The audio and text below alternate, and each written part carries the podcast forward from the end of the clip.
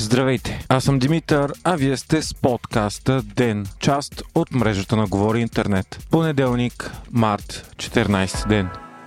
Войната в Украина продължава с пълна сила, но се появиха плахи надежди за решение по дипломатичен път. Това стана след като през уикенда и двете страни в преговорите Русия-Украина заявиха, че тонът на разговорите се е променил, възможни са компромиси и има вероятно скоро двете страни да излязат с обща декларация и подписани споразумения. Разговорите продължават и днес. Това обаче не спира руското нашествие за сега. Атаките са многобройни, а жертвите растат всеки ден. През уикенда Русия извърши най-отдалеченото до момента нападение, обстрелвайки с ракети военната база в град Яворов, намиращ се само на 25 км от границата с Полша. Базата се е използвала за полигон за обучение на украинската армия от чуждестранни инструктори. Десетки души там са били ранени и убити. По-късно пък бе обявено, че край Киев руските военни са застреляли известния американски документалист Брент Рено. Той е бит журналист на Нью Йорк Таймс, а сега е правил история за списание Тайм. Най-тежко пък продължава да е положението в пристанищния град Мариупол. Там стотици хиляди остават без храна, отопление, ток и вода, както и без възможност да се евакуират. Според местните власти, руските атаки към града вече са убили над 2500 души. Много от телата лежат на улицата заради невъзможност да бъдат погребани. Твърди се, че върху града вече са били хвърлени близо 100 руски бомби. Червеният кръст предупреждава, че за гражданите, останали в капана в Мариупол, времето свършва и е възможен черен сценарий. Битките продължават на множество други места в Украина. Русия обяви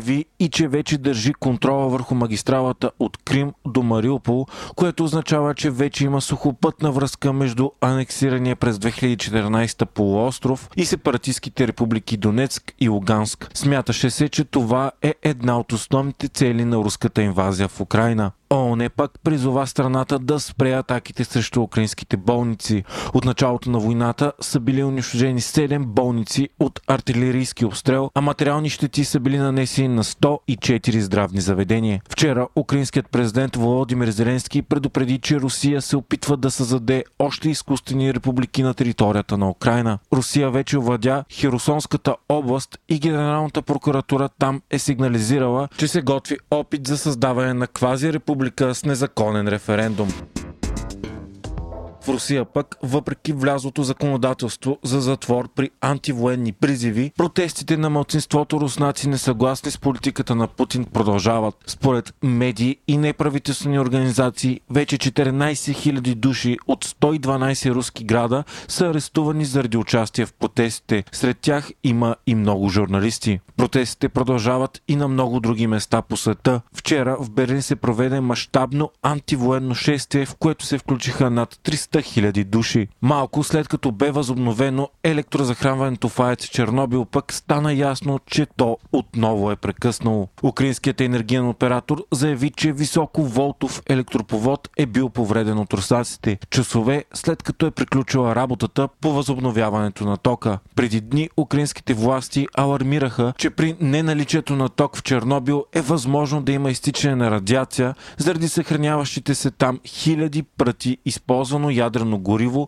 които трябва да бъдат непрекъснато охлаждани. Междувременно напливът от бежанци не стихва. Вече над 2,8 милиона украинци са напуснали държавата си и се намират най-вече в съседните страни. Молдова даде заявка, че се нуждае от помощ. Малката страна вече е поела 270 хиляди бежанци, от които почти 100 хиляди са избрали да останат временно. Това е увеличение с 4% на населението на държавата. Една от най-бедните страни в Европа, Молдова се справя трудно с подобен наплив. Най-много бежанци обаче за сега остават в Полша, където в момента вече има над 1,65 милиона души. В Румъния броят им наближава половин милион. Според Европейския съюз, ако войната продължи, от Украина ще избягат 5 милиона души, над 10% от населението, а е възможно броят да нарасне дори повече. Вътрешната емиграция е дори още по-голяма. Милиони хора от Украина са се преселили от активната фронтова линия навътре в страната, където се чувстват в по-голяма безопасност.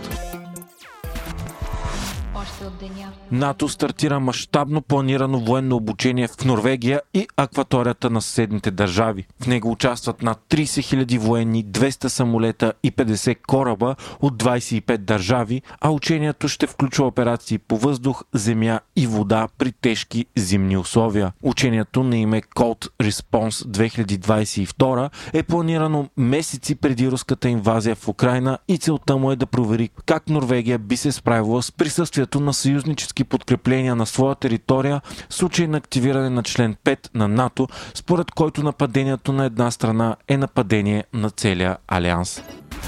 Миналата събота Калфанд обяви промоция на цената на олиото, което доведе до масова истерия, гигантски опашки, блъскания, караници и бой от желаящи да купят олио на цена от 3 лева за литра. Възрастен мъж дори почина, чакайки с часове на опашката в Бургас. Това става въпреки многократните убеждения на правителството, че с цената на олиото се правят спекулации и сочоглед има в запас за години напред. Комисията за защита на потребителя нареди днес спешни проверки.